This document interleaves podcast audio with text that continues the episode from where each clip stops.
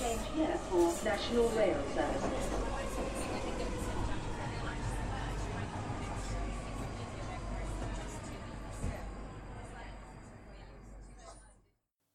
Bine te-am regăsit în stația Londra. Eu sunt Manuel Cheța de la manuelcheța.ro și tu asculti podcastul Un român în Londra.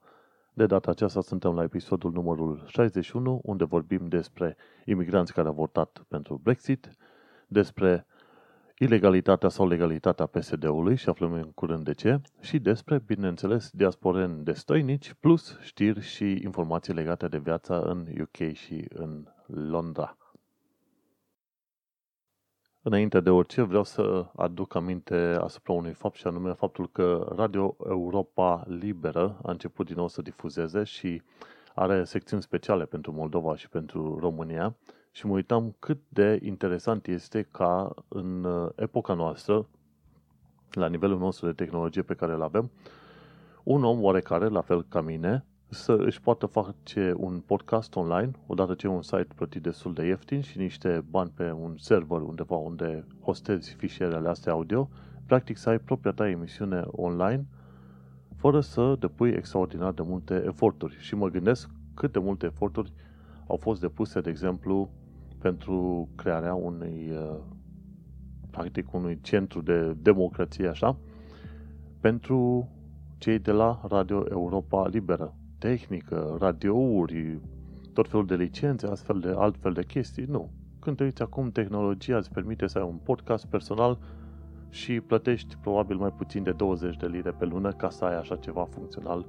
Bineînțeles, mai ai și tehnică și alte lucruri, dar este foarte interesant când vezi cum tehnologia te ajută în ziua de astăzi să ajungi la cât mai mulți oameni fără să depui un efort extraordinar de mare. Bineînțeles, trebuie să ai voință ca să ții în picioare un asemenea proiect. Dar, stăteam și mă gândeam zilele astea și îmi aduceam aminte cât de trist trebuie să fie uh, situația, cât de tristă trebuie să fie situația în România ca să vezi din nou că Radio Europa Liberă, da, plătită de CIA, plătită de americani, de ce vrei tu, propagandiști americani capitaliști, cum vrei să-i spui, plătită de oamenii respectivi, ca să ce? Ca să pună din nou în oglindă situația din România. Cât de grav trebuie să fie ajuns noi ca Radio Europa Liberă, care a funcționat pe vremea comuniștilor, să trebuiască să funcționeze din nou în Europa. Și asta e un uh, lucru foarte, foarte trist și o situație foarte neplăcută în care am ajuns noi în ziua de astăzi.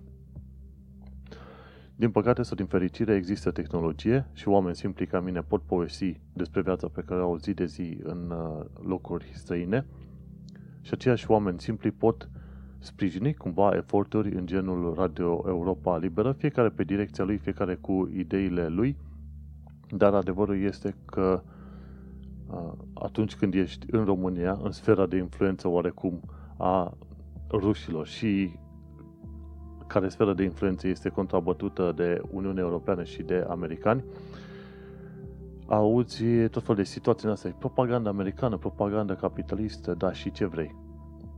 Decât să intri înapoi în sistem dictatorial și comunist, da, sub sfera rusească, sub influența respectivă, mai bine ai prefera să trăiești într-o situație și într-o viață și într-un cadru în care, să zicem, nu e perfect, dar măcar se respectă anumite libertăți individuale, de firmă și așa mai departe, știi? Deci, uh, și printre cei care am văzut că promovează foarte mult ideea, vezi că propaganda americană este nașpa, propaganda există peste tot. Depinde direcția pe care vrei să te duci. Eu prefer propaganda americană. De ce? Pentru că îți, îți cere să te duci către un sistem democratic. Nu e perfect, știm toată prin lumea treaba asta, dar îți cere să te duci către capitalism, un sistem democratic sau social capitalist, ceva pe acolo. Dar uh, e un, undeva în Moldova e un român mai român decât românii, e Sam cel român, căruia i s-a refuzat, mi se pare, uh, locuit sau rezidența în România, în urma unor conflicte, am înțeles că e american și scrie foarte des despre propaganda americană antirusească pe care o poți vedea în România și în Moldova. Și adevărul ăsta, adevărul ăsta este, știi? Că dacă nu ești cu rușii, ești împotriva rușilor. Și dacă ești cu rușii, ajungi să fii un sclav muritor de foame. Cam astea sunt situațiile. Așa că ai prefera oarecum să fii antirusesc și, bineînțeles, să dai crezare propagandei americane. Sam cel român se pare că nu este foarte mare fan propagandei americane, că se pare, într-un fel sau în altul, el nu este tocmai fan democrației, sau care este problema. Și m-a bucurat să văd, într-un fel, că site-ul uh, uh, Europa, Radio Europa Liberă este încă în picioare. Stai să mă uit, acum dacă văd între linkurile pe care le-am pregătit eu, site-ul radioului poate fi găsit la europalibera.org românia.europalibera.org Și interesant, ei au și radio, au și podcast. Și acum mie ce îmi place foarte mult, atâta timp cât ai internet, poți să te uiți foarte bine și la o serie de uh, știri pe care le publică ei. De exemplu, Dragnea la Congresul PS la Madrid, un discurs din altă epocă. Picătura europeană. Au, un, uh, au o secțiune numită Picătura europeană. Și Radio Europa Liberă România. Încă există. Și dacă stau să mă uit, eu mă organizez și sunt creat ca podcast în direcția respectivă. Vrem o, o, o Europa liberă, vrem o Românie în Europa, vrem o Românie liberă de corupți și altfel de asemenea mizerii. Bineînțeles, podcastul de față a apărut ca un fel de reacție la votul Brexit. Și cu ocazia asta mi-a plăcut să povestesc și puțin despre experiența mea în UK și, bineînțeles, să sunt tot mai multe informații pe care să le ofer oamenilor. Mai particip la câte un eveniment pe lună, pentru că nu-mi place să ies prea mult de casă și așa reușesc să propag oarecum informații care nu ajung foarte ușor la oameni, fie că sunt în România, în SUA, în UK. Și uite că avem de-a face cu episodul 61 din uh, podcastul Un Român în Londra.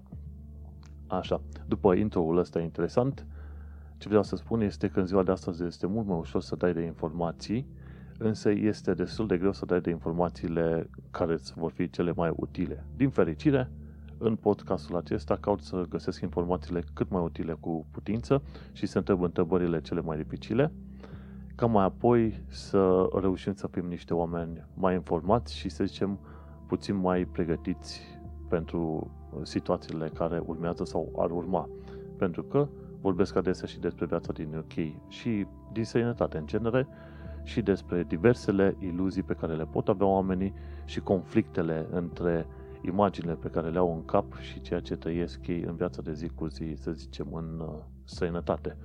Cum am zis și voi zice întotdeauna, nimic nu e perfect, dar când tragi uh, liniuța aia în uh, caiet, vezi că mediile, media lucrurilor, în UK este mult mai mare decât media lucrurilor din România. Și dacă asculti cele 60 de episoade dinainte, îți vei da seama de ce. Nu pentru că îmi place să uh, mă fac slugă la britanici sau că îi idolatrizez sau ceva, ci prezint niște chestiuni de-a lungul timpului, niște chestiuni practice de zi cu zi care îți demonstrează de ce o anumită societate sau o anumită țară din vest are o serie de puncte superioare României. Bineînțeles, și România are niște puncte foarte plăcute despre care am vorbit de multe ori. Bun, și acum hai să trecem uh, la secțiunile care ne interesează din acest nou episod 61.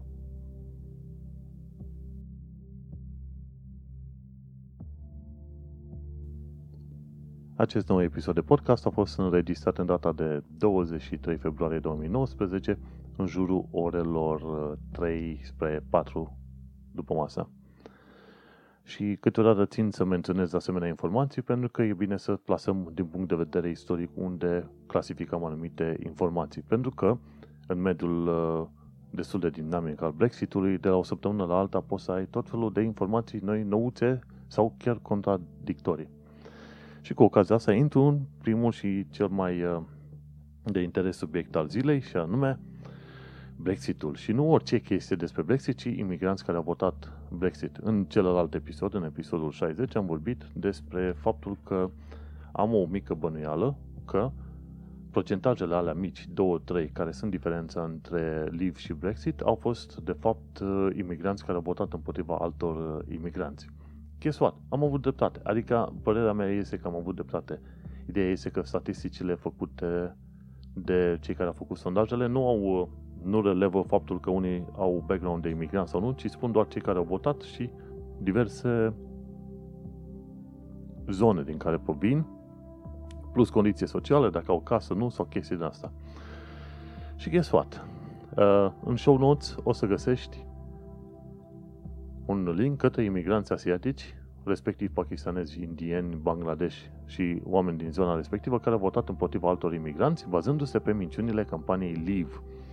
Și nu numai, au fost uh, tot felul de imigranți, inclusiv români, care au votat cu Brexit-ul, sau au fost inclusiv uh, africani care au votat Brexit, zic că toți ăștia au votat împotriva est-europenilor.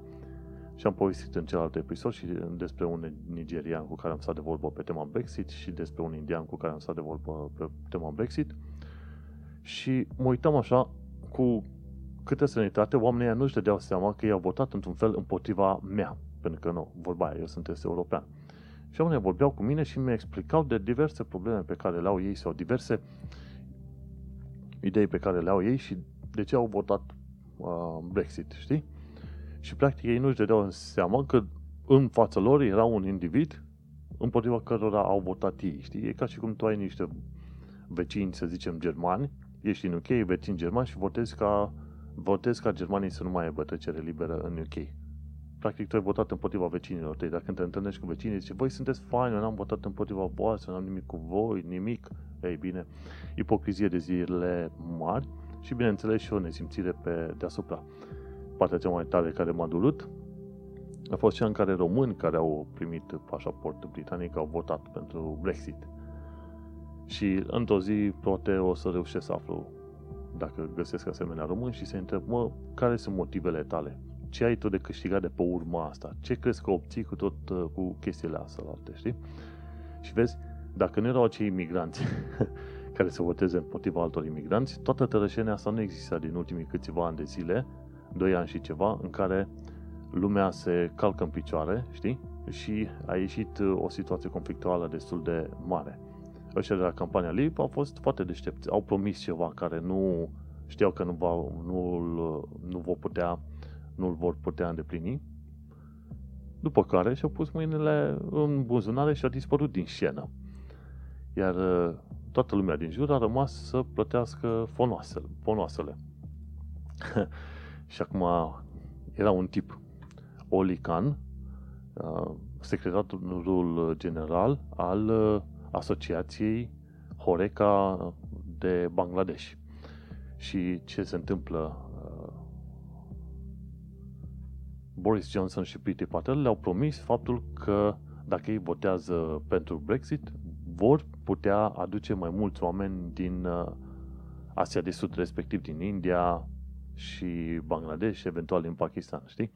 Chestia care este, oamenii noștri au fost păcăliți de Boris Johnson, Priti Patel și alții de la conservatori, în principiu au fost conservatori și de la UKIP, care au fost în campania Leave, au fost mințiți că vor putea aduce oameni de ei lor. Și cu ocazia asta ei au votat împotriva altor oameni. Și guess what? Nici nu își aduc alți oameni și oamenii, oamenii împotriva cărora au votat ei au avut de suferit. Practic, toată lumea pierde, nimeni nu câștigă din toată afacerea asta. Bine, probabil Boris Johnson câștigă sau ceva, dar probabil ar merita un, uh, un, uh, un review foarte prost undeva dacă ar exista review-uri politice. Nu. Și uite-te că în 2016 omul nostru Olican a vorbit cu organizația sa. Organizația sa în care sunt înscriși uh, peste 150.000 de membri și peste 12.000 de restaurante. Era un fel de asociație în asta, Curry, asociația Curry a uh, restaurantelor, ceva de genul ăsta, știi? Ăștia de la Boat Leave inventaseră o campanie din aia numită Salvați casele noastre de curry. Și practic cu ocazia asta pe indieni și pe ăștia din Bangladesh le-au, le-au furat ochii, le-au spus, bă, gata, ăștia vor să salveze într-adevăr restaurantele noastre, restaurantele noastre de curry și alte chestii. Problema care a fost, ăsta a vorbit cu 150, cu, iar le-a cerut celor 150.000 de membri din 12.000 de restaurante să voteze pentru Brexit, după care, vote leave, pșt, au dispărut. Game over, au plecat, știi? Și ăștia, bineînțeles, nu s-au trezit în nicio situație în care pot să aducă mai mulți bucătari de lor din țara lor și în plus au pus UK într-o situație nașpa. Dar guess what? Omul nostru chiar a recunoscut la un moment dat că din toate magazinele din asociația care o conduc ei au pierdut mai bine de 10.000 de europeni care lucrau în ele. Deci, practic, în loc să-și aducă de lor uh, bucătari, ceea ce nu s-ar fi întâmplat oricum, că în, uh, în promisiunea politicienilor uh, nu prea merge să spui baza, au și pierdut oameni. Practic, ce mă gândesc că cei 10.000 care au plecat la un moment dat au zis, băi, voi ce ați făcut? Voi toți în jurul meu ați votat Brexit, practic ca eu să plec să vă aduceți oamenii voștri, știi? Ia, hai să plec eu de acum, știi? Și omul nostru zicea, îmi pare rău că am votat, uh, îmi pare rău că am votat uh, Brexit. Și îi pare rău că a votat Brexit, nu pentru că a votat Brexit și pentru că a fost și el uh, un jeg ordinar, ci pare rău că a votat Brexit pentru că vot liber nu s-au ținut de, de promisiune. Practic, un om își înșeală nevastă și când este prins îi pare rău, dar îi pare rău pentru că a fost prins, nu îi pare rău pentru ce a făcut, știi? Și exact aceeași uh, situație, știi? Oli Khan, uh, bineînțeles, este pentru mine și la un om de constituție extrem de discutabilă ca și caracter. Și s-a demonstrat, aveam doar o presupunere, uite, s-a demonstrat că, de fapt, într-un fel, votul ăsta Brexit a fost câștigat de imigranți.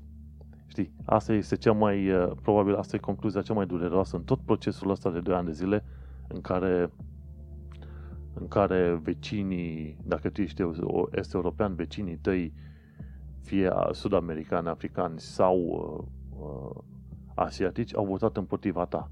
Știi? Și ei nu ți-ar zice în față chestia asta, dar ei de fapt s-ar fi bucurat ca tu să dispari din, uh, din peisaj ca să-și aducă oamenii lor.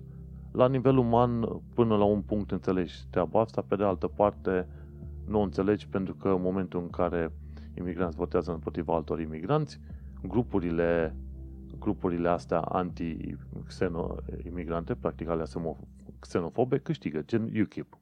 Știi? Îi zice, lasă pe proști ăștia, îi lăsăm să se calce pe ei între picioare și noi culegem resturile, știi? Bun, exact ceea ce s-a întâmplat.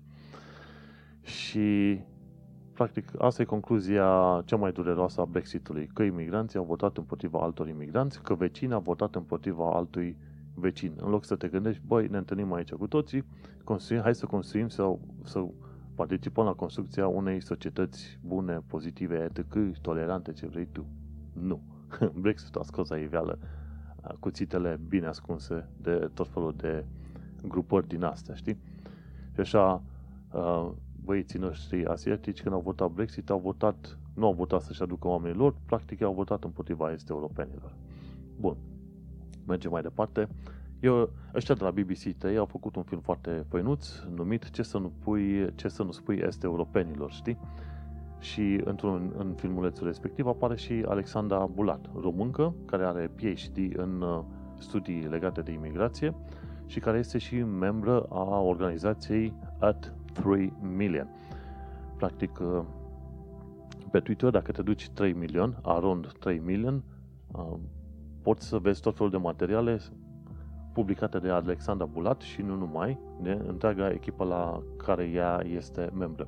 Și în, spe- în special se vorbește despre tot felul de aspecte în alea ne- ne- neștiute legate de ceea ce înseamnă să aplici pentru setul status și așa mai departe.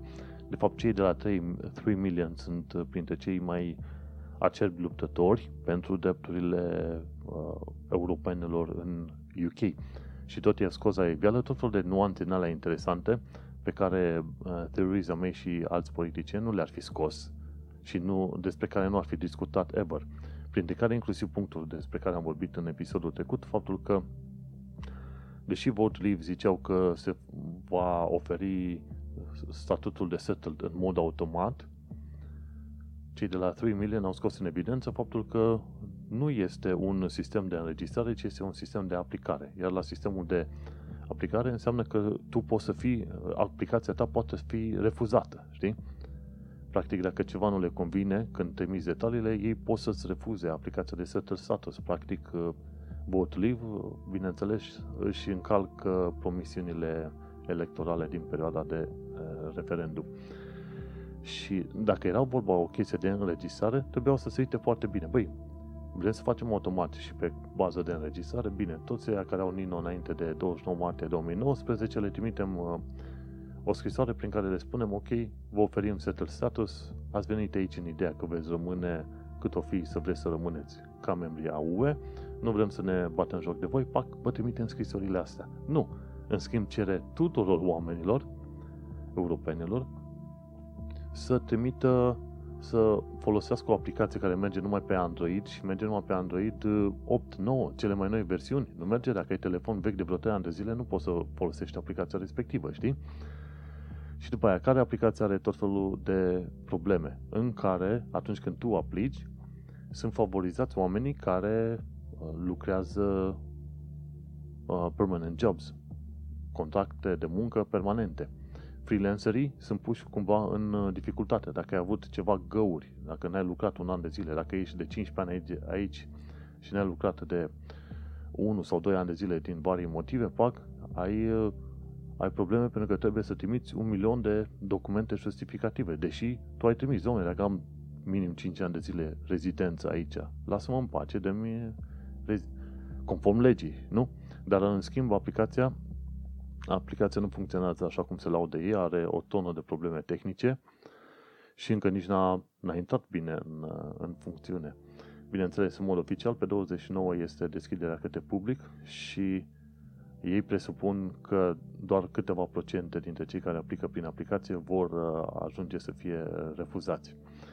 Dar ideea e că foarte mulți nu vor ști cum să folosească aplicația, foarte mulți nu vor ști cum să meargă pe online și foarte mulți vor prefera să trimite, să zicem, de exemplu, pașapoartele și atunci ăștia de la home office vor avea probleme mari. Repet, nu este un proces de înregistrare, ci este un proces de aplicare, iar aplicarea asta poate să fie refuzată, aplicația asta. Și tocmai în ideea asta, Uniunea Europeană a creat un portal specializat numit EU Citizens Right, eurights.uk și pe site-ul respectiv îți introduci orașul sau postcode în care ești și atunci îți prezintă o pagină de rezultate cu tot felul de organizații și persoane de contact care te-ar putea ajuta în procesul ăsta de aplicare pentru settled status. Deci site-ul se numește eurights.uk. Și un lucru interesant ce s-a mai întâmplat cu Brexitul ăsta, despre care am vorbit de-a lungul timpului, e că a lovit la buzunar, i-a lovit pe mulți, și pe mine și pe mulți alții, Brexitul i-a lovit la buzunar. Și cum am discutat, mi se pare, între primele episoade, Brexitul a ras 80 de miliarde din economia UK. În primul și în primul rând, vorbim de faptul că lira sterlină a pierdut din putere și cu ocazia aia mi se pare de că de pe o zi pe alta au pierdut vreo 30-40 de miliarde. După care, de-a lungul anilor, pac s-a ajuns la suma de 80 de miliarde deja pierduți. Știi? Și nici măcar nu am ajuns într-un no deal, deal, oare, oare ce. Nesiguranța asta generată de Brexit, pac, te dus la 80 de miliarde care au fost rași din economia UK. Uh, articolul ăsta a fost scris de către Evening Standard. Și este foarte foarte trist. Hai. UK a pierdut vreo 30-40 de miliarde în primele câteva zile după vot și după aia încă vreo 40 de atunci până acum. Este trist. Mulți n-ar mulți n-ar fi recunoscut că se întâmplă o chestie de genul ăsta. Dar mergem mai departe, tot legat de Brexit. Setul status înseamnă că va trebui să raporteze fiecare dată când schimb numărul de telefon, e-mail sau pașaport. Treaba și da, e-mail, număr de telefon, pașaport, da. Ce se întâmplă? Când tu aplici pentru setul status și îl primești, să, primi, să zicem că primi setul status, dacă tu schimbi numărul de telefon, adresa de e-mail, pașaportul sau alte chestii, tu trebuie, chestiile astea tu trebuie să le raportezi imediat. De ce? Pentru că dacă detaliile astea nu mai corespund cu setul status, din nou te putea pomeni în situația în care ăștia de la home office îți ba la ușă și te trimite acasă, respectiv vorbind de deportare. De ce? Pentru că nu-ți corespund datele cu settled uh, status. Mica mare problemă la faza asta cu settled status este că nu primești nimic altceva decât un număr digital și atâta. În loc să ți se trimite un fel de ID care să spună, da, ăsta e cetățean UE, dar uite că a primit settled status. Deci ai grijă, odată ce obții settled status, gândește-te că tu nu ești ferit de, de, de probleme. Dacă ai schimbat telefonul, adresa sau uh, pașaportul sau alte chestii, vei avea adresa de e-mail sau pașaportul, vei avea probleme dacă nu raportezi schimbările respective. Nu ești scăpat. Deci promisiune, o altă promisiune de la Bortlib care a fost călcată în picioare. Plus, trebuie să ții cont de faptul că cei care au o rezidență permanentă și ei sunt obligați să aplice pentru settled status. Când ai rezidență permanentă, ai și tu o viață liniștită, nu trebuie să raportezi un milion de chestii către home office. Acum, ți se taie o parte din drepturi și va trebui să aplici pentru settled status, după care va trebui să ai grijă, băi, vezi să nu pleci din UK mai mult de X ani, vezi să nu îți schimbi adresa de e-mail sau ceva, fără să raportezi chestiile astea la home office. Știi? Și practic ești nițel călcat în picioare. Cei cu rezidență permanentă și cei care vor aplica pentru settled status, practic în momentul respectiv vor avea drepturi mai puține decât au în momentul de față în UK. Și este un lucru foarte trist. No. O informație pe care vreau să o aflu de curând a fost cea legată de călătoritul în Uniunea Europeană, înapoi în România, de exemplu, după ce are loc uh, Brexitul. Și în special ce se întâmplă în caz de no deal. Și am reușit să vorbesc uh, de la, cu Florina Tudose de la East European Resource Center, despre care am mai vorbit de vreo câteva ori. Florina Tudose este Information and Outreach Coordinator și a spus, uh, chiar, chiar, chiar a și publicat pe Facebook, zice, toți cetățenii UE, chiar și cei care nu au aplicat la statutul de ședere permanentă, adică acel settled status, vor putea călători liber cu pașaportul sau cu buletinul până la 31 decembrie 2020, deci la anul, când este, are loc un no deal Brexit, sau până la 30 iunie 2021, în, ca, în cazul în care avem un, uh, un Brexit cu un deal oarecare. Practic, ceea ce zice Florina Tudose este uh, următoarea chestie. În caz de no deal, practic mai avem o lună, în caz de no deal, până la anul, în decembrie, poți să mergi liniștit în România și înapoi, după care, game over, uh, apar uh, legile astea de, ale imigrației. Și, în principiu, ca măsură de siguranță, este bine când pleci în România și te întorci, e bine să ai niște acte justificative la tine. Practic, uh, payslip-urile pe ultimele câteva luni de zile, card bancar de la vreo bancă, dacă ai permis de conducere de UK să le ai cu tine, eventual un contract de închiriere. Să ai tot felul de chestii din astea că sunt situații în care cetățenii români deja sunt întrebați la graniță, așa în mod aleator sunt întrebați, da, cu ce ocazie vii aici, știi? Și practic trebuie să spui, eu stau aici, eu locuiesc aici. Păi cum poți să... Uh, unde locuiești, care e chestia? Încep să devină, să pună ceva mai multe întrebări decât te aștepta, știi? Și bine să ai actele alea, să spui, domnule, sunt aici, am credite la bancă, am bancă aici, am locul de muncă, asta, pac, și le dai peste nas cu chestiile alea. Deci, totuși, în caz de no deal Brexit, și în caz de deal Brexit, dar în principiu în caz de no deal Brexit, când pleci din UK, e bine să ai și niște foi cu tine pe acolo, pentru că nu știi niciodată cum vor, cum vor fi situațiile la reîntoarcere. Vezi? O altă situație în asta, ce o face Brexit-ul? Nesiguranța. Ai spera că a, te-ar trata ok, dar nu. nu te vor trata ok. Și cu ocazia asta, Brexitul, bineînțeles, are grijă să-ți facă din nou viața foarte nașpa. Să nu uităm, pe de altă parte, că Brexitul pe lângă faptul că mi-a, mi-a mâncat din uh, banii care aș putea avea, prin faptul sau că au crescut prețurile sau care avem situația asta incertă. Mă, Brexitul ăsta este atât de groaznic încât nu, noi, eu și prietena, nu ne-am luat o pisică. Nu ne-am luat pentru că nu știm cum e situația și ce o să ne facem noi cu pisica aia dacă vine no deal Brexit. Bineînțeles, dacă ne-am fi luat o pisică, în mod sigur am fi plecat cu ea și pe Himalaya și peste tot, nu e nicio problemă pe chestia asta. Dar Brexitul, vezi, te afectează și în cele mai ciudate moduri. Sau, de exemplu, din cauza Brexitului, nu mă gândesc să-mi schimb locuri de muncă decât probabil la anul după ce reușesc să-mi iau settled status. De ce? Pentru că aplicația aia oferă, să zicem, mai multă autoritate, aplicații tale, practic, în momentul în care vede că ai minim 5 ani de zile lucrați la o firmă oarecare, 5 ani de zile în mod continuu, știi? Și atunci Brexitul ăsta îți aduce și o schimbări în comportamentul de familie, în comportamentul de muncă și tot felul de chestii. Schimbă planurile în felul ăsta. Ai vrea să nu fie așa, dar uite că este așa, știi? Îți, îți schimbă planurile de concediu, de schimbarea locului de muncă, de exemplu, de, inclusiv de uh, adoptarea unei uh, pisici. Atât de groaznic este Brexitul.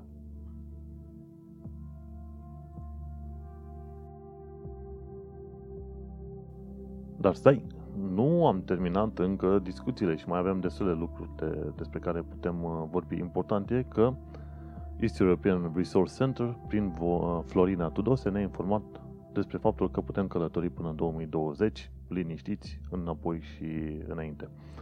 Mergem mai departe. Uh, ajungem la punctul în care pun în discuție legitimitatea PSD, mai ales în ultimii câțiva ani de zile, articolele legate de corupție și de schimbările, mai ales în uh, domeniul justiției, sunt foarte bine cunoscute. Tocmai acțiunile făcute de către PSD, Partidul Social Democrat, în ultimii câțiva ani de zile în România, au dus la mișcarea guvernului uh, american de a restabili Radio România Europa Liberă. Radio Europa Liberă. Ceea ce este trist. Am înțeles că și Dan Alex este uh, membru în echipa aia de la Europa Liberă. Așa. Ceea ce este trist. Când vezi că un partid a reușit să genereze atât de multă neliniște și probleme în uh, plan național și internațional, încât să vezi US uh, să reînvie un proiect pe care îl ținea viu doar în perioada în perioada comunistă. Mi se pare că și regele Mihai I a, a vorbit la, de câteva ori la Radio Europa Liberă și am înțeles că și regele Mihai I la un moment dat făcuse lobby pentru intrarea României în Uniunea Europeană. Un lucru bun. Pe de altă parte, nu sunt mare, nu sunt fan uh, monarhie, în, în schimb, uh, faptul că a făcut un lobby este un lucru bun și de cele mai multe ori descoperi că românii plecați din țară sunt uh, printre oamenii care fac lobby pentru a schimba situațiile foarte mult în uh, România. Să nu uităm că banii trimiși de românii din diaspora în țară egalează investițiile uh, străine. Tu de ce crezi că România s-a menținut și n-a fost afectată așa de tare în ultimii câțiva ani de zile? Pentru că au fost mulți români plecați din țară, practic 4-5 milioane, care au trimis o tonă de bani înapoi care au dus la dezvoltările astea mari pe care le vezi cumva în România. Tot felul de moluri și, uite, marile proiecte imobiliare. Români care sunt, uh, care muncesc în sănătate și vor să-și cumpere, să-și facă o casă în România înapoi. Dar dacă nu ar fi fost acești români plecați din țară, cred că România era într-o poziție mult mai urâtă. Știi? Din fericire, faptul că România este în UE ne-a permis să ne ducem în uh, țări săine doar cu buletinul și să reușim să lucrăm, să strângem un ban, să trimitem uh, în țară. Tocmai de aceea diaspora este, vreau să zic, uh, salvatoarea României. În niciun caz, așa cum sunt ăștia de la Antena 3 și PSD, să arate diaspora cu degetul, să spună, domne, ăia care ne-au părățit, băi, dacă nu erau ăștia plecați din țară, România era într-o foame mult mai mare decât acum, știi? Și am scris și eu un articol despre România în UE și citez acolo câte ceva. Și am zis-o și o mai zic cât de despot. UE a scos România din murcirlă. Legile multe și birocrație mare de care se plâng românii este doar o plângăreață de om lenes și prost. Tot ce e de făcut să devii o țară prosperă este deja în regulile UE. Nu-ți mai rămâne decât să treci pragul ușii, să muncești și să continui mai departe la solidificarea Uniunii. Nu doar să stai la întins mâna și să spui că ai pretenții, știi? Și uh, am scris articolul ăsta România în UE după ce Alex Mihaileanu de la subiectiv.ro scrisese despre, suveran, suveran, despre suver, suveranitate. Și el spunea în titlu, suveranitatea, cu ghilimele, este doar un pretext pentru dictatură, știi? Că la un moment dat se plângeau tot felul de indivizi în uh, conducători din uh, Polonia, mi se pare, și din Ungaria cum că Bruxelles este nașpa pentru că uh, nu pentru că Bruxelles în sine Adică Uniunea Europeană, cu birocrația sa cu tot, controlează țările alea și nu pot să facă ei ce vor în Ungaria și în Polonia. Că, uite, sunt niște instituții democratice care nu ne permit să ne batem în joc cum vrem noi de legi și de instituții și de orice vrem noi. Și de cele mai multe ori, uh, discursii din astea, discursurile din astea anti-UE și antidemocratice le afli de la oamenii care susțin uh, corupție și dictaturile, știi? Nimeni nu spune că Uniunea Europeană este perfectă. Uite, vorbim de articolele 11 și 13 ale uh, uh, Data Copyright Act sau ceva de genul ăsta. Nu sunt alea foarte cele mai bine gândite și cele mai bine făcute. Dar, în schimb, UE în sine este o entitate economică care, cum am zis, a scos România din mocilă și, practic, nu este treaba Uniunii să ne dea nouă de papa, este treaba Uniunii să ne introducă într-un cadru modern, legal, frumos și stabil, în care noi să ne putem demonstra, de, de ăsta, dezvolta. Ideea este să vrem și noi să ne dezvoltăm, știi? Și o critică generală este, da, dar francezii și germanii ne văd ca o țară de rangul 2 și ești altfel, adică zim și mie, ești un dulău, nu ești un cățel mic care abia latră, știi? Și adevărul este că, ce, credeai că odată intrat în Uniune nu trebuie să muncești pentru a deveni o țară de prim rang sau care este treaba? Criticile există. Te văd Germania și Franța ca o țară de rangul 2, bun, ești de rangul 2. Nu te mai comporta ca o țară de rangul 2, începe să te comporți ca o uh, țară de prim rang, nu? Știi, și am scris acolo un articol despre România în UE. Nu cumva credeai că se prosternă francezii și germanii înaintea ta și îți dau bani fără să faci nimic? Nu zău, știi? Ipocrizirea românilor și indignarea asta idiotă nu cunoaște margini. Bine, asta a universul și prostia românească. Știi? Și stai să te uiți, de ce sunt dobânzile mari pe, pe la noi și altfel de, altfel de chestii din astea, știi?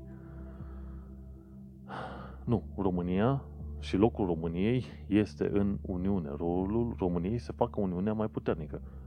Uniunea ne-a dat un cadru în care să ne dezvoltăm, treaba noastră este să ne dezvoltăm și, bineînțeles, nu poți face Uniunea mai puternică dacă tu nu devii o țară cinstită, nu cu PSD la conducere. Multele mizerii făcute de Partidul Social Democrat, partidul uh, actual la putere în uh, Parlament, nu poți să devii o țară cinstită și puternică și modernă dacă ai corupți care îți uh, subminează nu numai justiția, dar subminează tot felul de instituții ale statului, știi? Nu este treaba Uniunii să te pună pe primul rang, ci este treaba ta să muncești pentru asta, știi? Pragul a fost trecut, noi ce mai avem de făcut este să muncim, să fim niște oameni cinstiți, știi? Adevărul e că, bineînțeles, trebuie să ne schimbăm și niște atitudini din noi ca oameni și ca, ca țară, știi? Așa că, în continuare, o să zic mai departe, viitorul României este în UE. Știm că UE nu este perfectă, Uh, nu suntem foarte mândri de faptul că germanii și francezii fac regula, dar dacă vrei să-ți câștigi un loc la masă, trebuie să ai muncă și cinste. Și atunci poți să iei la rost pe germani și francezi când tu ai reușit să-ți rezolvi propriile probleme în propria ta curte, nu? În schimb, deocamdată noi ne trezim că avem nevoie de Radio Europa Liberă ca să ne dăm țara, seama că România se duce pe o pantă foarte, foarte proastă, știi? Și uite așa, Inclusiv uh, deputatul USR Daniel Popescu, deputat de diaspora, spunea că situația jalnică a justiției din România uh, l-a, l-a determinat să ia legătura cu o serie, adică să facă parte dintr-un grup de parlamentari care să îl uh, ia la răs pe Victor Cerba, avocatul poporului, și să-l convinge să constante existența unui conflict de natură juridică constituțional între guvern și parlament. Știi, Tudorel Toader aruncă justiția în aer prin tot felul de ordonanțe din asta, ordonanțele lui Tudorel uh, Toader, prin care practic ei tot ce vor să facă este să trimită magistrații sub control politic pentru ca uh, la un moment dat tot felul de oameni anchetați de DNA, de exemplu, tot felul de politicieni să fie scăpați pentru că primesc ordine politice, bineînțeles, de la PSD, nu de la alții. Să nu uităm că același PSD crease la un moment dat Parchetul Național Anticorupție, PNA, exact pe aceeași idee, adică PNA-ul respectiv exista, avea rolul principal de a încheta opoziția Și uite-te că la un moment dat PNA-ul ăsta a reușit să se dezvolte în uh, DNA, să aibă mai multă putere și independență și acest DNA a reușit la un moment dat cu și să investigheze tot felul de oameni din tot felul de partide. Ci că mai bine de 100 de politicieni de rang înalt au fost anchetați și o parte dintre ei băgați la înghițoare. Știi? Ceea ce este un lucru foarte bun. Practic, în nicio țară din Uniunea Europeană n-ai văzut atât de multe arestări și atât de mulți oameni condamnați pentru fapte de corupție pe cum s-a făcut în România. Tocmai de aia România este deocamdată într-un colimator, știi? DNA a reușit să devină un uh, instrument uh, destul de puternic, știi? Și uite că avocatul poporului Victor Ciorba nu face niciun lucru decât să-i pupe exact într-o zonă întunecată pe cei de la PSD, pentru că nu ia niște măsuri cum trebuie. De fapt, el e acolo doar să ia niște bani. Și uite-te cum în, în momentul de față situația din România este problematică. Și acum, văzând tot felul de acțiuni din astea ale PSD-ului, care în mod normal uh, ar fi îndreptățit să facă tot felul de legi, reguli, ce vrei tu. Numai că tot felul de legi, reguli pe care le faci tu ca partid care a fost votat în, într-o anumită poziție, toate alea trebuie să urmeze anumite reguli ale Constituției morale, Curții Constituționale, ce vrei tu. Chestiile astea de bun simț, înțelegi? Dar în momentul în care tu creezi tot felul de ordonanțe și legi care să susțină corupții, hoții, infractorii, în momentul de și justifici că ai dreptul să faci asta pentru că ai fost votat în poziție, ei bine, e o mică problemă legată de legitimitatea ta ca partid. Tocmai de-aia am pus ilegitimitate, eu în paranteză. Și atunci când ai un partid politic votat legal, care face, care votează tot felul de legi și ordonanțe și măsuri ilegale, atunci se pune problema legitimității partidului respectiv. Dacă un asemenea partid votat legal are o mulțime sau o serie de acțiuni din alea care sunt ilegale și împotriva bunului simț morale, dar mai ales pe chestiuni din asta de natură penală, atunci încep să spui întrebarea cât de legitim mai este un asemenea partid. Știi? Și adevărul este că nu mai este chiar așa de legitim. Și întrebarea vine în felul următor. Până când poți să faci niște procese civice frumoase, legale, pașnice, împotriva unui sistem ilegitim și uh, cel mai probabil ilegal, nu? Uite-te ce se întâmplă în Venezuela, cum Nicolas Maduro sau Mazuro, stai să mă gândesc cum e. Ce se întâmplă? Omul ăla a fost Nicolas Maduro în Venezuela. Omul ăla a fost votat legal, știi? Adevărul e că țara a intrat într-o recesiune enormă din cauza corupției, bineînțeles, ce vrei altceva, și Nicolas Maduro s-a transformat într-un uh, tiran uh, extraordinar de nașpa care uh, trimite trupele speciale să omoară oamenii care sunt împotriva lui, mai ales oamenii de profil mai înalt, adică atunci când se filmează cineva pe YouTube și spune că e anti-Maduro, omul respectiv ajunge să fie executat în câteva zile sau săptămâni după publicarea filmului, știi? Și acum întrebarea este, domnule, Maduro a fost legat, uh, ales din punct de vedere legal, dar comportamentul lui este ilegal. În ce măsură mai este legitimă poziția lui în poziția respectivă? Bineînțeles că nu. Tocmai de aceea tot felul de state uh, europene, inclusiv uh, SUA, au zis că el nu mai este un președinte legitim și că ei recunosc ca președinte interimar pe un alt, nu știu, opoziție, un oarecare. Aceeași situație se aplică și în România.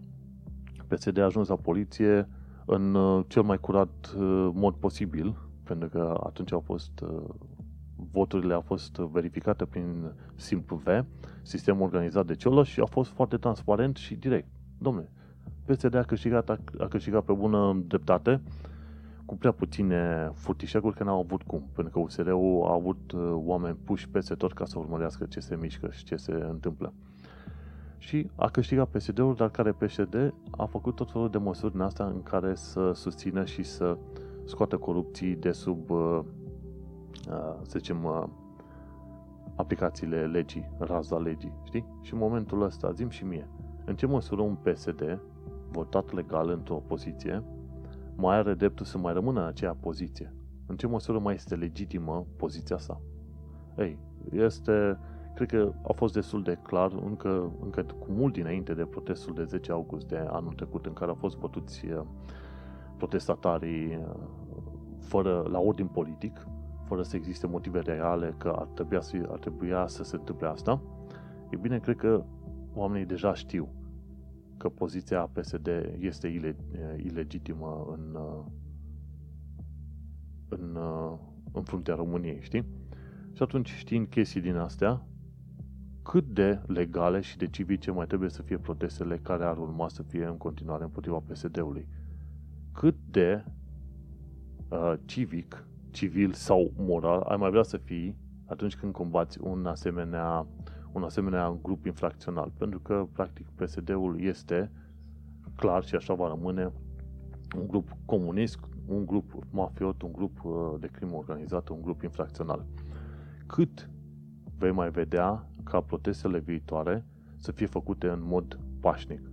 Și dacă protestele viitoare vor fi deloc pașnice și vor rezulta în uh, spânzurarea pesediștilor în piața centrală din București, cât de ilegală sau amorală ar fi o asemenea acțiune, știi? Pentru că mai devreme sau mai târziu vei descoperi că legitimitatea PSD este zero și că în măsura în care protestele legale și civile nu generează niciun rezultat, s-ar putea să fii nevoit la un moment dat să gândești opțiuni în care PSD va trebui îndepărtat în moduri mai puțin pașnice și mai puțin plăcute. Pentru că, uh, din păcate, s-ar putea să nu mai existe altă soluție. La un moment dat erau discuții din astea.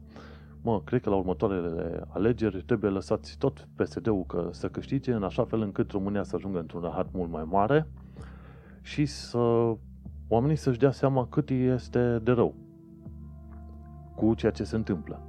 Și adevărul este că gândește-te că poate n-ai vrea să-i dai mai multă putere unui grup infracțional organizat, pentru că atunci când au mai multă putere, încep să facă mult mai multe rele, știi? Tocmai de aceea au loc alegeri parlamentare acum în mai și mai au loc alegeri mi se pare prezidențiale în uh, toamnă și parlamentare la anul. Ei, în toate cazurile alea, sugestia mea este, bineînțeles, să votezi. Cel mai bine ar fi să te poți duce în România să votezi, pentru că un vot dat în România valorează cât de 10 voturi date în uh, diaspora. Și atunci ar trebui să reușești să te duci cumva în România să votezi. În așa fel încât PSD-ul să nu aibă chiar prea multă putere. Pentru că ei, cu puterea pe care o au deja, au devenit ilegitim și poziția lor de putere nu mai poate fi justificată în niciun mod normal, știi? Atunci când uh, statul ales legal începe să ia niște măsuri ilegale, atunci probabil ilegalitatea este singura măsură legală pe care poți o lua, poți să o iei pentru a restabili legalitate. Eu, e un uh, joc de cuvinte, dar care asta care ar trebui să spună totul. Legitimitatea PSD trebuie pusă puternic sub semnul întrebării și cel mai probabil trebuie luat în considerare tot felul de acțiuni pentru a îndepărta asemenea indivizi, pentru că oamenii nu lucră nici de cum în interesul Constituției sau a legii românești, ci pur și simplu în interesul unui grup infracțional organizat. Și este trist, pentru că asta e, vorbește și despre, să zicem, o radiografie a României. Bineînțeles, nu PSD-ul este singurul și principala problemă a României. Principala problemă a României este comportamentul prost, minciuna, jecmănirea, uh, munca proastă pe care o fac românii și modul în care o fac și tot felul de chestii, știi? Sunt chestii care Uh, PSD-ul este doar un simptom, nu este neapărat uh, efectul. Este doar rezultatul unei societăți și unei culturi în care corupția și comportamentul de neam prost uh, sunt, sunt la rang de obișnuință, știi? Și înainte de a mă condamna că nu sunt patriot, credem că sunt mai patriot decât mulți români, trebuie să iei în considerare faptul că atunci când te duci undeva și ai tot felul de interacțiuni cu români, Zim și mie, care comportamente? Cum se comportă ei față de tine? A? Te duci la un ghișeu, se uită urât la tine, parcă ei omorât pisica. Când uh, te duci la magazin, la caserie, se uită, se comportă urât cu tine. Știi, toți oamenii ăștia își urăsc jobul și se comportă urât cu tine din niște motive neclare, știi? Și nu e o chestie care se întâmplă azi, mâine sau ceva, se întâmplă foarte des în foarte multe locuri, știi? Sunt spitale în care, în continuare, zeci de oameni mor din cauza infecțiilor nozocomiale din, spital, din spitale, pentru că doctorii și asistentele și toate cele nu își fac treaba cum ar trebui să-și o facă, deși sunt foarte bine plătiți. Sunt învățători care merg și fac proteste și amenințe că nu vor băga copiii în școli, în examene, în continuare, pentru că vor mai mulți bani, deși au niște salarii care sunt chiar foarte bune, știi? Pentru nivelul de cultură și pentru comportamentul pe care l-au în genere profesorii și învățătorii din uh, România, știi? Și când te duci și te uiți la tot felul de planuri din astea și vezi comportament prost și un, uh, o atitudine din aia negativistă și urâtă, zim și mie cât de adevărat este ceea ce zic eu că românul în genere prin corupția generalizată și comportamentul prost a dat naștere unei uh, grupări din astea infracționalitate, infracționale de genul PSD. Hm? Cât? E perfect adevărat. Că nu-ți place, asta e altă problemă. Dar este perfect adevărat. Oameni cinstiți, muncitori, harnici, sunt, uh, sunt o raritate. Nu sunt uh, un lucru obișnuit în România. Asta o știm și toată lumea ar trebui să recunoască treaba asta. Deocamdată, ilegitimitatea PSD este un lucru clar, dar pe de altă parte știm că PSD-ul este doar un simptom a unei probleme mult mai mari în uh, România. Dar hai să vorbim și despre lucruri ceva mai pozitive. Cum am zis de atâtea ori, bineînțeles, România nu cuprinde numai oameni care au comportament de neam prost, ci cuprinde și oameni foarte faini. Oameni foarte faini, printre care e, sunt, de exemplu, Florina Tudose de la East European Resource Center, care lucrează la ONG-ul respectiv, care să ajute tot felul de europeni cu probleme legale, juridice și de muncă și așa mai departe. Mai avem oameni de genul Adina Măglan de la Work uh, Rights Center și de la o carte pentru diaspora. După aia mai avem o altă româncă, Alina Ion, care s-a ocupat de tot felul de uh, ONG-uri în Italia, să ajute oameni, și italieni, și români, și așa mai departe, știi? Care acum lucrează în uh, Marea Britanie. Practic, oamenii ăștia am trecut la oameni, la diasporeni de stoinici, știi? Și mai sunt atât, atât de mulți oameni foarte faini și în România și în afară, care a, fac niște chestiuni, domnule, pentru că știu că trebuie făcute, oameni care muncesc cu drag, oameni care vor să ajute alții și pentru care voluntariatul este o idee foarte bună. Mă, ajut omul de lângă. Practic, merg după idei nea. Fă o muncă cinstită și ajută-ți vecinul. Și ăștia sunt sunt o raritate într-adevăr și sunt trecuți în capitolul meu la diasporeni destoinici. Și chiar am apucat să cunosc o parte dintre ei la recenta întâlnire a East European Forum. Pe 16 decembrie 2019 la ICR Londra ne-am, a fost din nou organizat East European Forum Meeting, întâlnire. Forumul este organizat de Adina Măglan și Nishan Gingonzian. Adina Măglan este româncă, Nishan Gingonzian este bulgar și împreună s-au gândit să facă un fel de ONG care să unească zecile și sutele de organizații care se ocupă de probleme ale est-europenilor în UK. Uh, Practic, uh, și nu numai din zona României sau Bulgariei, ci vorbim și de organizații din zona um, Lituaniei, Poloniei, pe acolo, știi? Lituania, Polonia și mergi mai jos. Inclusiv uh, la întâlnirea asta la de la ICR Londra, de pe 16 decembrie 2019, au venit inclusiv oameni de la ONG-uri din Macedonia, Albania, mi se pare, mai era și cineva din Italia chiar. Știi? Chiar cei din Italia au o, o campanie, Take a Break from Brexit, de exemplu. Și au făcut o petiție către Parlamentul UK, petiția numărul 235753. Italienii s-au strâns, ca să facă un fel de extindere a articolului 50, o petiție pentru extindere a articolului 50, practic să nu se iasă din Brexit anul ăsta, ci probabil anul. Da, și la meetingul respectiv erau oameni inclusiv polonezi, inclusiv uh, din uh, grupări care susțineau uh, țiganii, țigan bulgari, țigan români și așa mai departe. Mi se pare că de, de prin Luton, ceva de genul ăsta. Că în Luton mi se pare că sunt uh, foarte mulți și români, dar și țigani români și țigani bulgari. Și problemele sunt aceeași la nivel de societate și de grupuri etnice și ce vrei tu.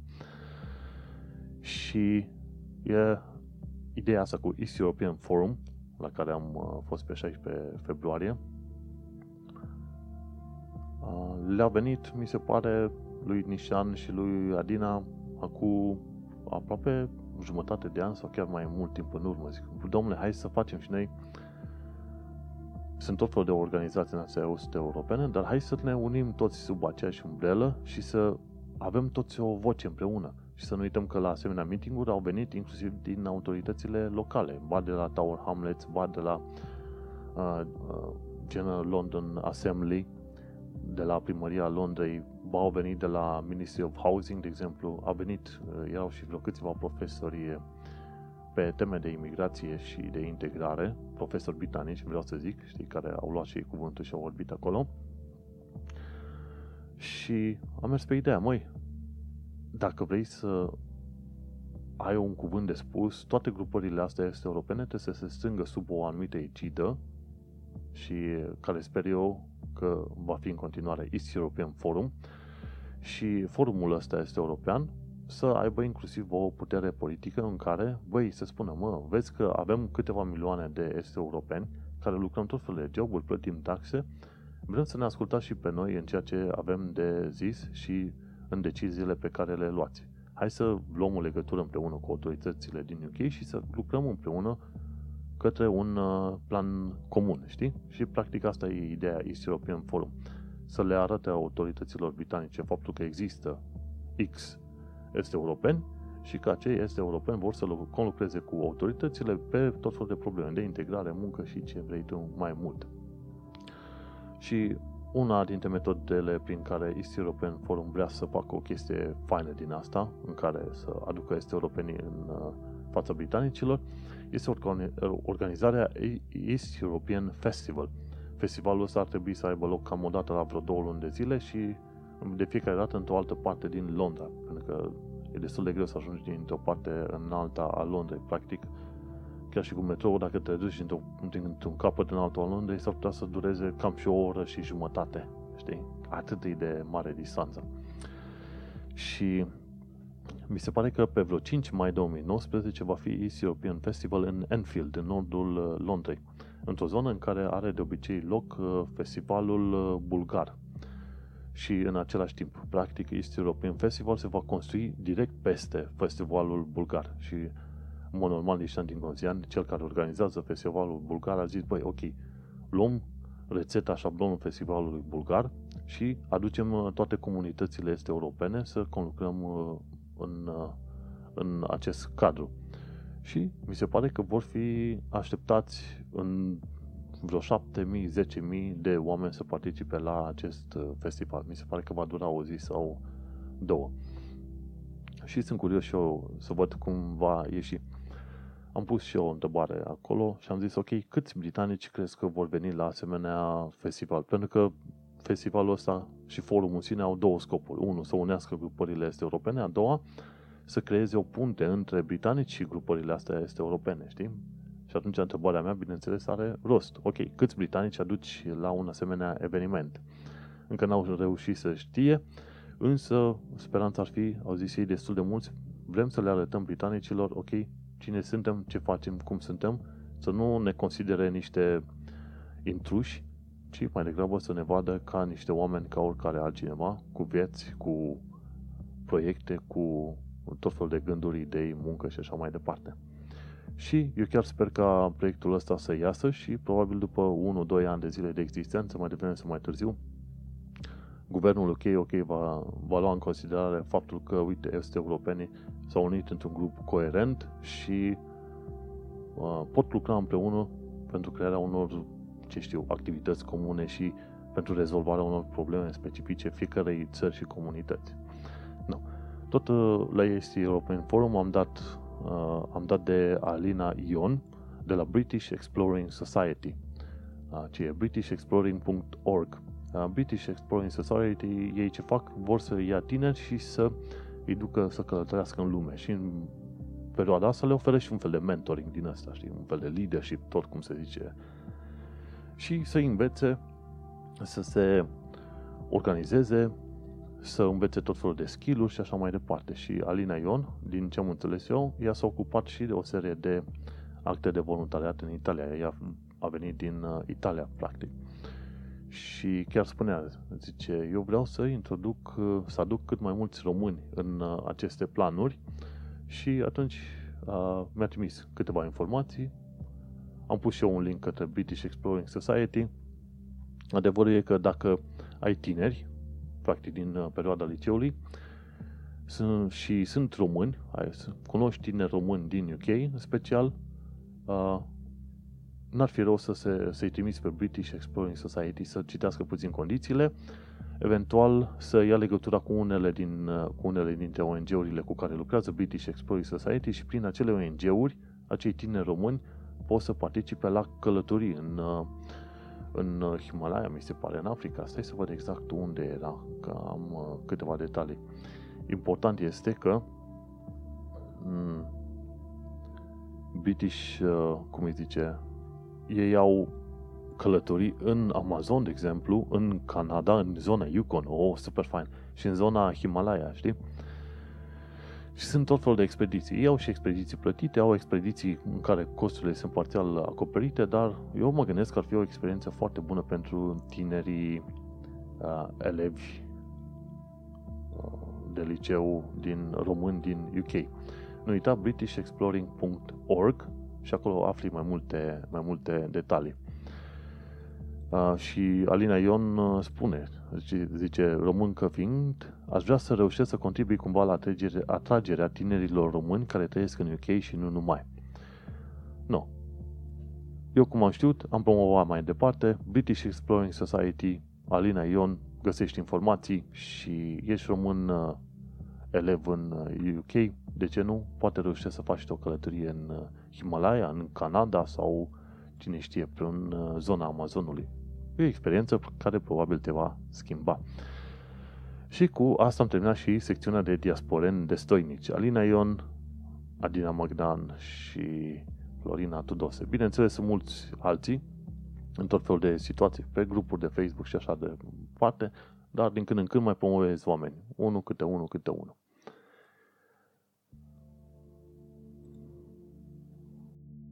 Bine, desigur, nu uităm nici de Alexandra Bulat, care a ținut tot felul de conferințe și lucrează la proiectul A 3 Million și este printre principalii oameni care țin piept uh, politicilor abuzive de la Home Office în materie de drepturile uh, europenilor legat de Brexit. Deci și Alexandra Bulan este, Bulat pardon, este în uh, grupul nostru de diasporeni destoinici. Bineînțeles, mulți alții.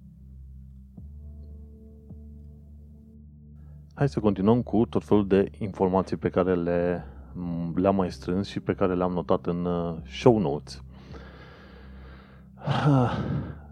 O știre care a lovit puternic în uh, societatea britanică din ultima perioadă a fost uh, cea legată de Honda, care închide fabrica din Swindon.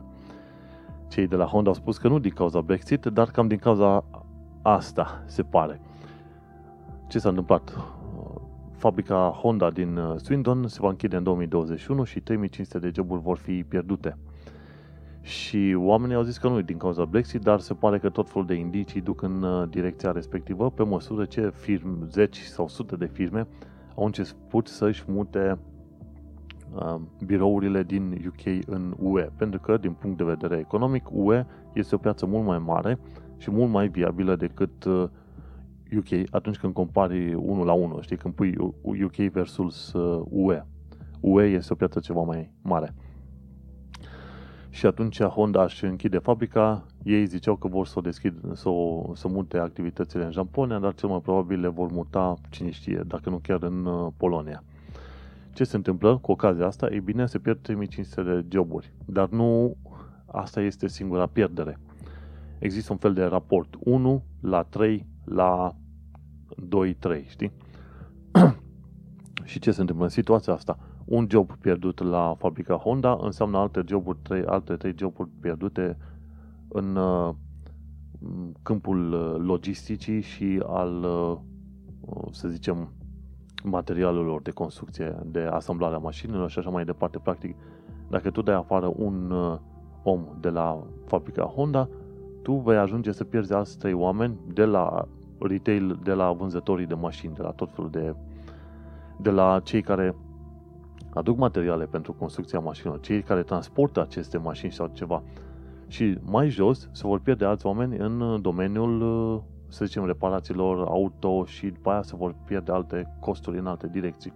Practic, pentru fiecare om pierdut din uh, o uzină cum e în Swindon, se pierd încă 3 până la 5 oameni și practic se presupune că din, uh, pe, pe lângă cei 3500 de oameni care se pierd, vor să um, își vor pierde locurile de muncă alți 15.000 de oameni care fac parte din întreg lanț de distribuție și asamblare și așa mai departe, nu direct, ci în mod indirect.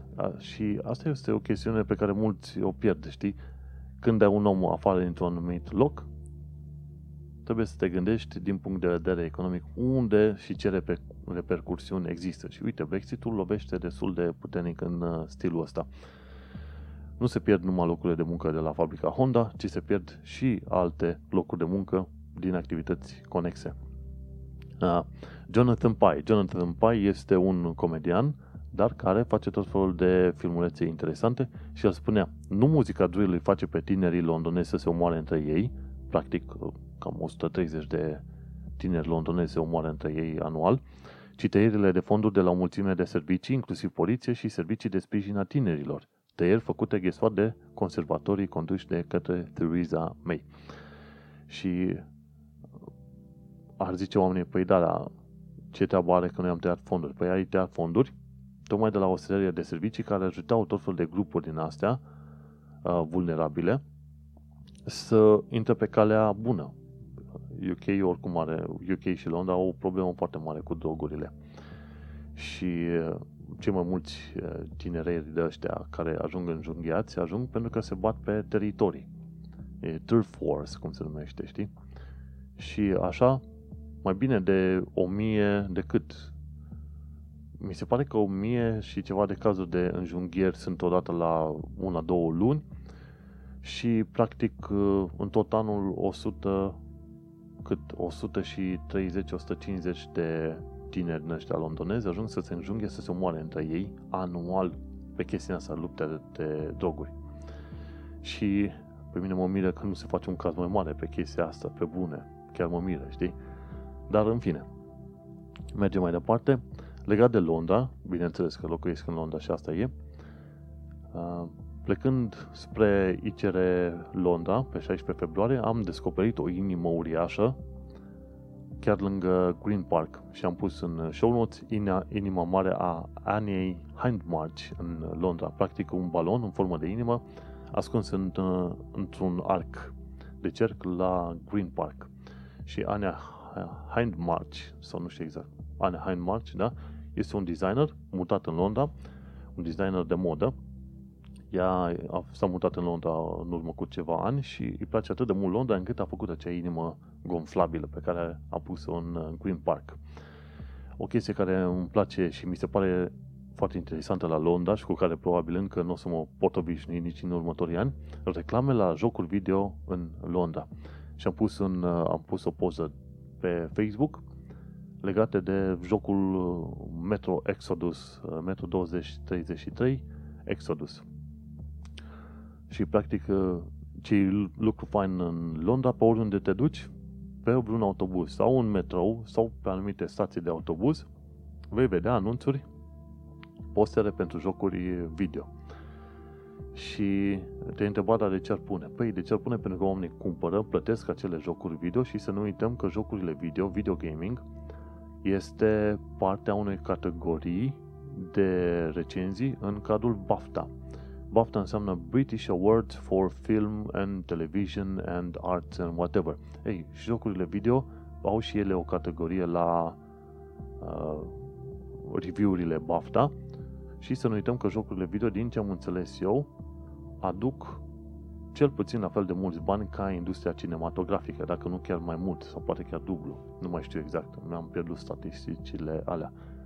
Dar jocurile video sunt o chestie enormă și foarte mare în uh, Londra și și-au primit, și-au primit un, uh, să zicem, un statut bine meritat. Pentru că cine spune mie că jocurile video nu sunt artă, uh, este un om care nu s-a uitat niciodată la concept art, n-a urmărit soundtracks, n-a urmărit storyline și alte chestii legate de orice fel de jocuri. Fie că sunt indie games, fie că sunt uh, Super Mario de la clasice vechi, fie că sunt jocuri super modele AAA classes sau așa ceva. Nu, jocurile video sunt și ele la rândul lor artă și mă bucură că cei de la BAFTA recunosc uh, acest aspect. Mergem mai departe. Am scris un articol despre legea în UK. Uh, nu uita să-l citești pentru că o să-ți arăte o, o, o, o parte foarte interesantă a vieții în UK și respectiv partea juridică, știi? Este necesar să cunoști lucruri generale, dar este necesar să știi și alte chestiuni mai, mai definețe, știi?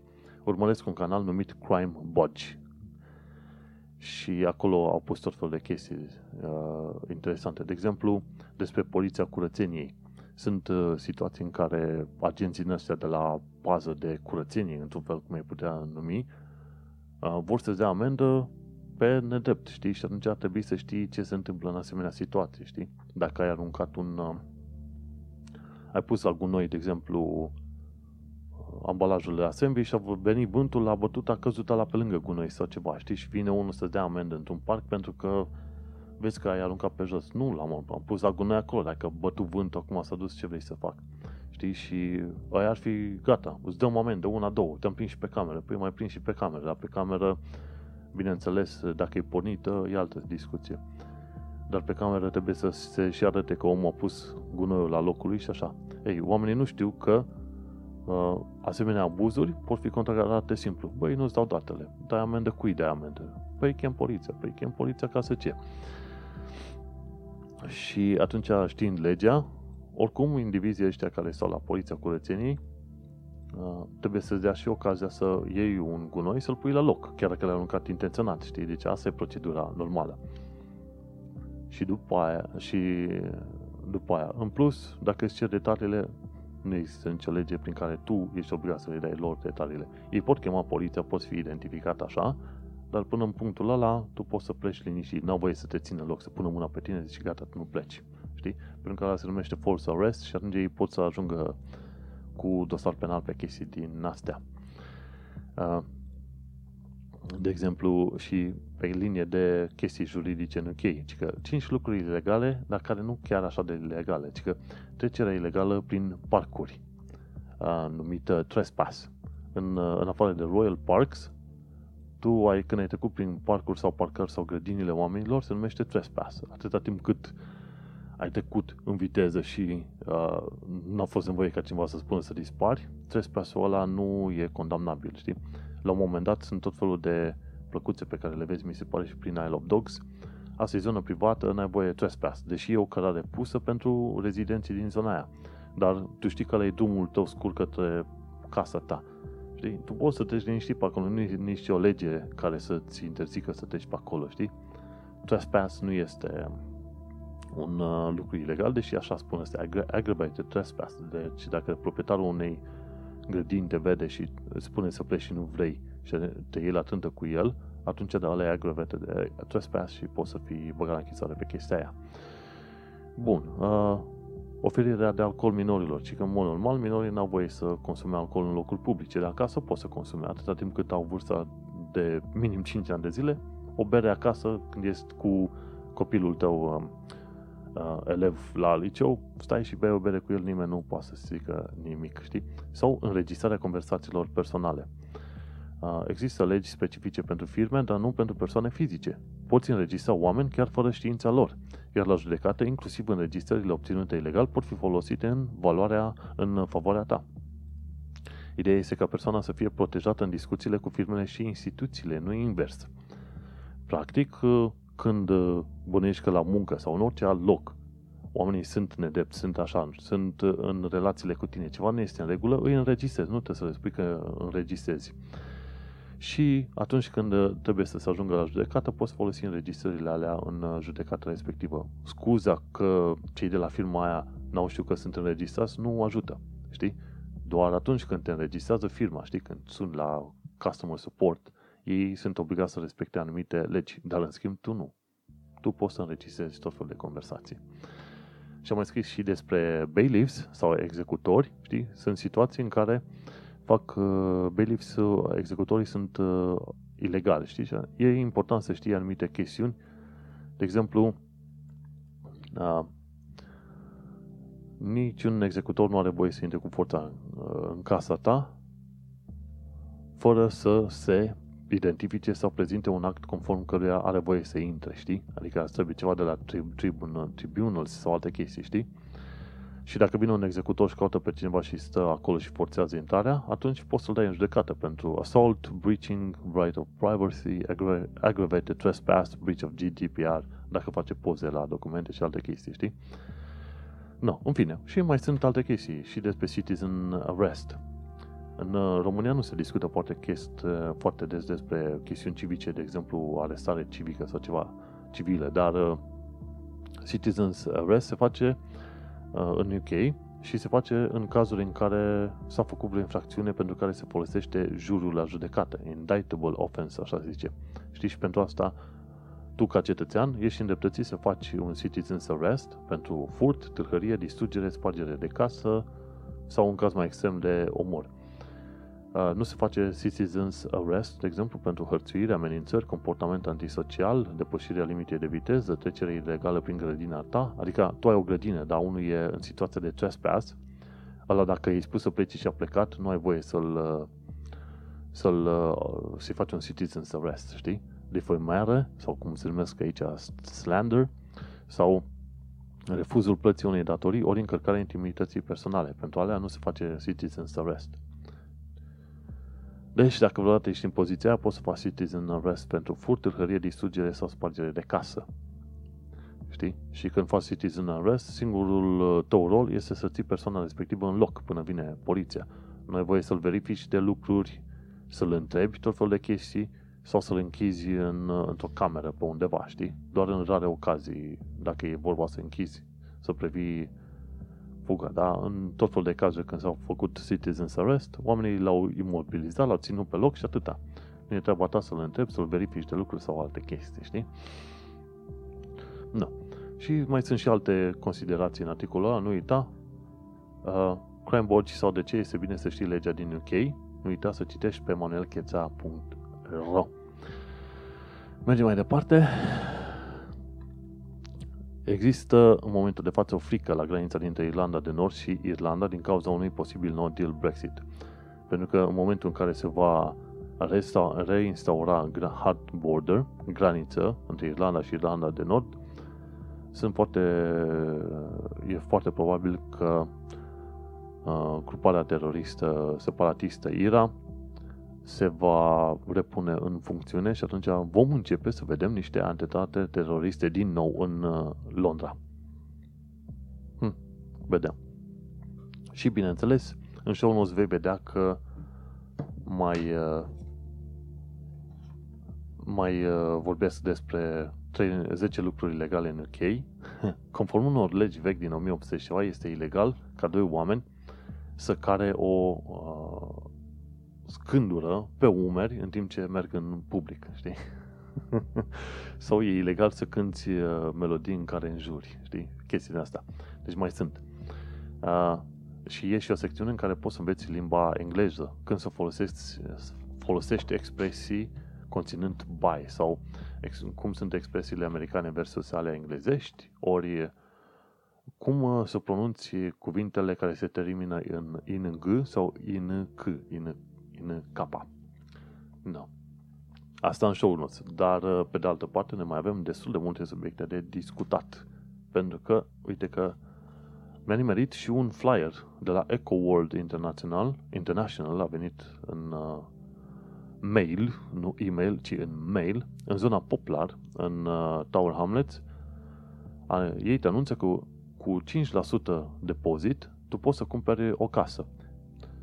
Și este sistemul de care am mai vorbit. În UK, dacă vrei să-ți cumperi o casă, poți să cumperi cu 5% din suma totală. Și care e procedeul? Uh, trebuie să fii muncit de minim una, două, trei luni de zile în UK, aplici la Help to Buy, este, este un program numit Help to Buy și atunci ăștia de la Help to Buy ce fac? Îți, uh, îți mă, plătesc, îți dau 40 de, 40% din valoarea casei care vrei să iei tu, tu trebuie să ai 25% depozitul și restul de 55% poți să iei împrumut în uh, bancă. Și în felul ăsta poți să iei o casă în UK, tu ca român, în 2019, plătind doar 5% din valoarea casei. Bineînțeles, va trebui să plătești împrumutul Help to Buy, numai că statul uh, o să-ți dea o, să zicem, îți cere rată lunară foarte mică și trebuie să plătești ipoteca la bancă, care și aia e ceva suportabil. Costurile totale vor fi oricum mai mici decât chiria pe care o dai pe lună pentru un uh, apartament, garsonieră sau casa pe care o iei. Ce va trebui să vezi e să te uiți la salariu, că nu. În principiu, ceva de la 200.000 de lire, e, foarte mulți oameni își permit în momentul în care lucrează pe salarii puțin mai mult decât salariile minime pe economie în UK. Uh, Dar uite că se poate, da? Deci poți să ai o casă în sănătate luată cu banii tăi. Eu pot plătești în 30 de ani de zile, dar uh, mă, poți. Se poate. Nu, nu e o chestie atât de imposibilă și atât de improbabil. Sunt atâția români în UK care și-au luat case,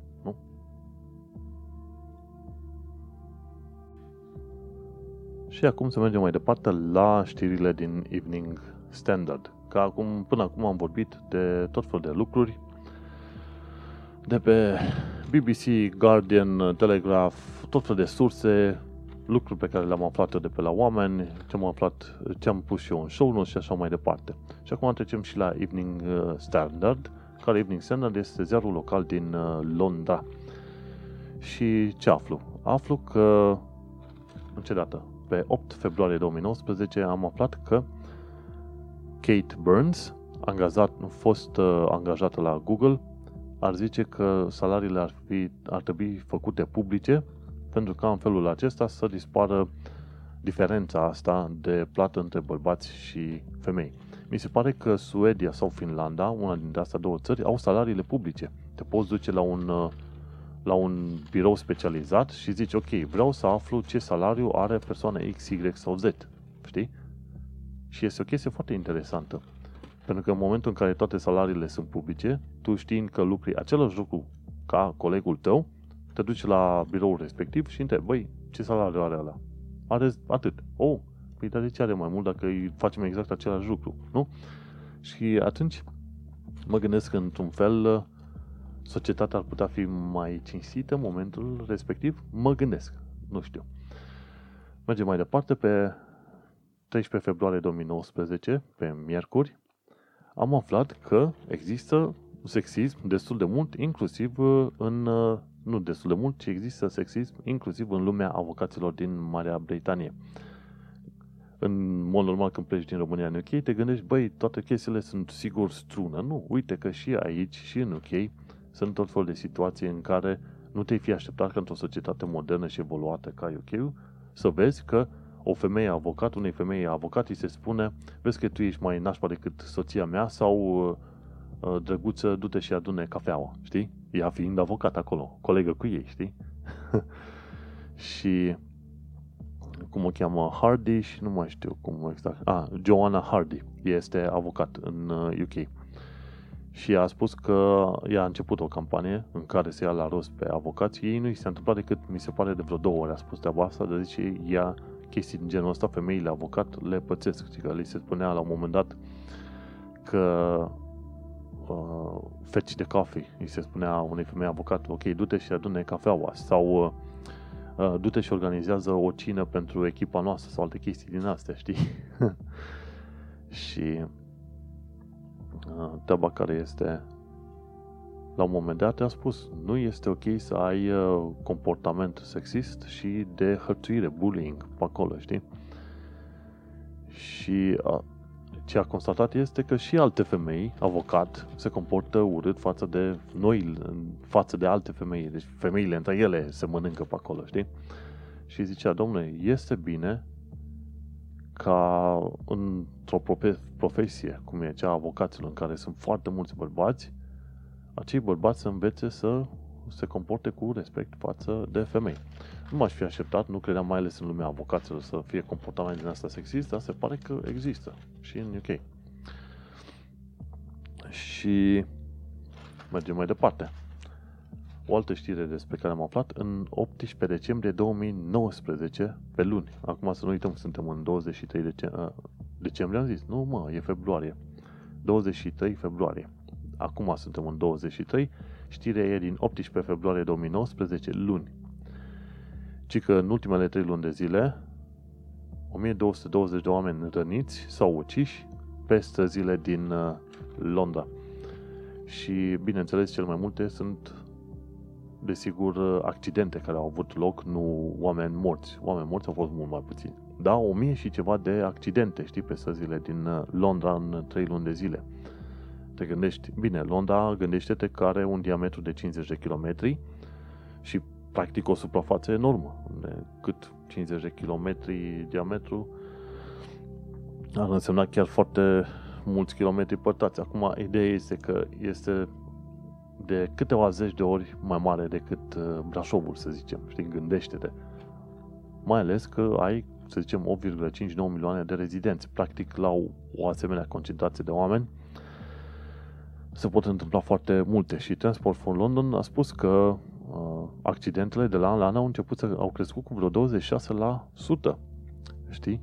Și ci că între iulie și septembrie anul trecut, 1220 de oameni au fost răniți sau omorâți pe străzile din Londra, față de 966 în 2017, știi? Și au spus că foarte multe asemenea accidente cresc în perioadele în care este vreme caldă și uscată. Practic, ies mai mulți bicicliști la plimbare. Și o chestie care e mai puțin știută, cel mai multe accidente cu bicicliști sunt generate de alți bicicliști. Și cei de la TFL sunt criticați pentru că nu creează un mediu ceva mai stabil și mai sigur pentru oameni, în așa fel încât să nu există așa de multe accidente. Bineînțeles, adevărul este că cei de la TFL au, au uh, implementat și implementează în curând un uh, program numit Direct Vision. E un standard de siguranță în care anumite tipuri de autobuze și uh, de astea, cum îi zice, nu autobu- da, autobuze și camioane vor avea cabina mult lăsată în jos, în așa fel încât pietonii și cicliștii să fie mult mai ușor de observați observat, pardon. Dar uh, gândește-te, 400 de accidente lunar, nu mă aștept să se fie schimbat mult situația din septembrie anul trecut, gândește, 400 de accidente lunar în uh, Londra. Și o bună parte dintre ele cu bicicliști. Mergem mai departe. O știre despre care am aflat pe marți 19 februarie 2019 este faptul că salariile au crescut în ciuda, uh, în ciuda Brexitului și uh, ci că au crescut pentru prima oară într-un ritm accelerat din 2008 încoace, practic în ultimii 10 ani de zile.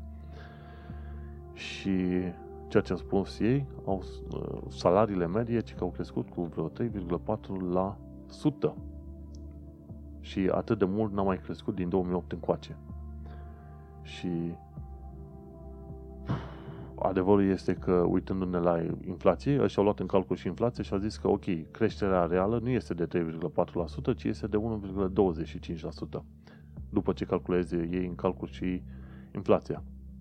Și au spus că numărul angajaților a scăzut cu 14.000 la 1,36 de milioane. Practic 100 de mii de oameni mai puțin cos, cu, pardon, numărul șomerilor a scăzut cu 14.000 la 1,36 de milioane. Practic 100.000 de șomeri mai puțini anul ăsta decât anul uh, trecut. Și articolul mai spune că sunt 2,27 de milioane de uh, uh, de cetățeni UE care lucrează în UK și cu, asta înseamnă cu 61.000 mai puțin. Numai că ei, de fapt, nu știu că nu sunt 2,27 milioane, asta e cifra probabil oficială, dar de fapt sunt vreo 3 milioane de cetățeni UK, UE uh, care lucrează în UK. Știi? Și da, au zis bine acolo, că cu 61 de mii mai puțin față de anul trecut. De ce? Pentru că o parte din oameni deja au început să plece, iar alții care ar fi venit aici în UK nu vin. Preferă să se ducă probabil în uh, alte părți. Și mergem mai departe, pe miercuri 20 februarie, ce am aflat? Am aflat că uh, în uh, Canary Wharf a fost o luptă din asta. Nu orice fel de luptă, ci o luptă în uh, justiție. Ce se întâmplă? Euro- European Medicines Agency, EMA, Agenția uh, Europeană a Medicină, a uh, medicamentelor, aflând de Brexit, a zis ok, vrea să-și mute biroul din Londra, din Canary Wharf, aici la 20 minute de mine, din Canary Wharf la, în Olanda. Ma, care este chestia? Ei aveau un contract cu Canary Wharf pe un anumit număr de ani și au spus, ok, din cauza nesiguranței Brexit, noi vrem să călcăm în picioare contractul de închiriere care îl avem cu voi ăștia de la Canary Wharf și vrem să plecăm și să nu vă mai dăm uh, niciun fel de bani. Ei, și atunci Canary Wharf a spus, ok, vă dăm în judecată pentru că nu este ok ca voi să nu vă respectați contactul chiar dacă discutăm despre Brexit. Ce treabă avem noi cu Brexit-ul când voi trebuia să vă respectați contractul. Și vorba aia, Canary Wharf ar fi pierdut 500 de milioane bani de chirie de la European Medicines Agency dacă nu câștigau uh, procesul. Și uite că au câștigat procesul, European Medicines Agency trebuie să rămână în uh, uh, fie trebuie să rămână în uh, zona închiriată, fie trebuie să găsească altcineva care să ocupe zona aia, practic să preia ei chiria lor. Pentru că altfel Canary Wharf s-ar fi pomenit cu 500 de milioane de lire mai puțin. Și alte firme, dând vina pe Brexit, s-ar fi văzut în situația în care, ok, nu mai vrem să plătim chiria, vrem să dispărem și să ne ducem liniștiți pentru că vorba Brexit. Știi? Și uite cum ajunge și Brexitul să afecteze zona de închirieri în uh, mediul de business. Și Canary Wharf, gândește-te, Canary Wharf e practic a doua inimă financiară din uh, Londra. Când ai ocazia să ajungi în uh, Londra, nu uita să, verific, să mergi în vizită și în Canary Wharf. O să ți se pară că ești într-un fel de New York. Foarte interesant. Și ultima știre, din joi 21 februarie 2019, aflu despre uh, uh, cyber funerals, practic în, în, uh, în, mormânt, în mormântări cibernetice. Există tot felul de firme, printre care una dintre ele este Digital Ox, care pentru 300 de lire le dai uh, le dai uh, dovadă de identitate, permisă, permisă scrisă și certificatul de moarte și atunci rolul lor este să se ducă să identifice conturile decedatului, toate conturile online pe care le are și rolul lor este să obțină toate detaliile din conturile alea și apoi să închide toate conturile de la A la Z, inclusiv să scoată rezultatele din Google în baza EU uh, GDPR. Știi, right to be forgotten. Și atunci Digital Ox, dacă ai o persoană în familie care a decedat și a avut tot felul de conturi online, ca să nu te trezești că acea acele conturi online revin să te salute odată la nu știu cât alte chestii, angajezi o asemenea firmă pentru vreo 300 de lire, le dai dovezi și după care oamenii respectiv uh, practic uh, organizează o mormântare digitală pentru contul, toate conturile persoanele, persoanei respective. Vrem, nu vrem să credem, dar uite că asemenea servicii vor fi din ce în ce mai des folosite.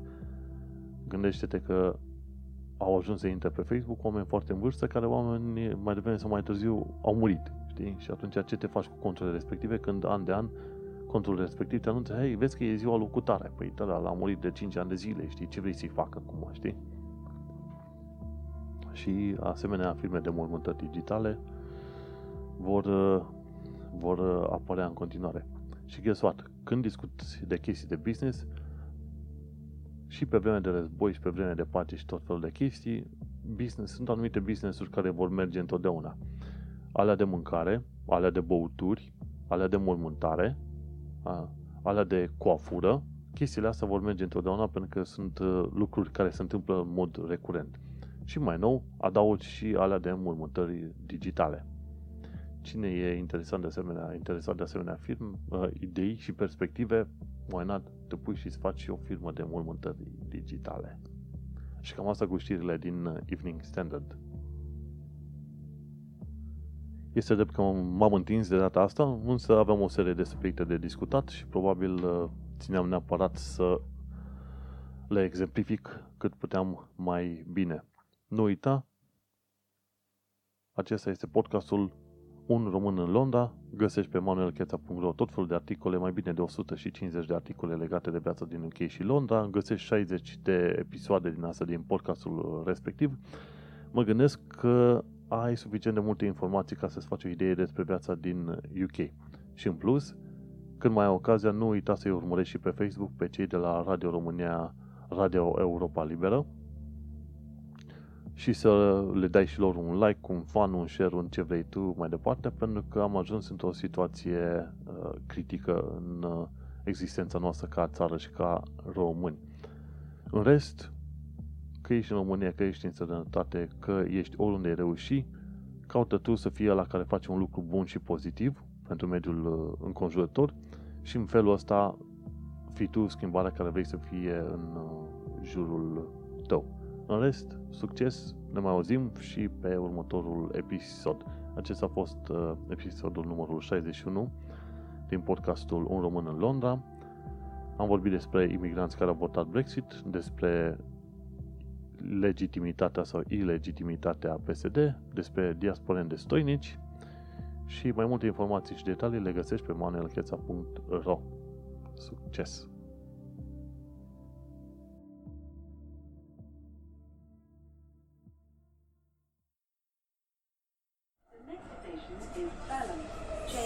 National Rail Service.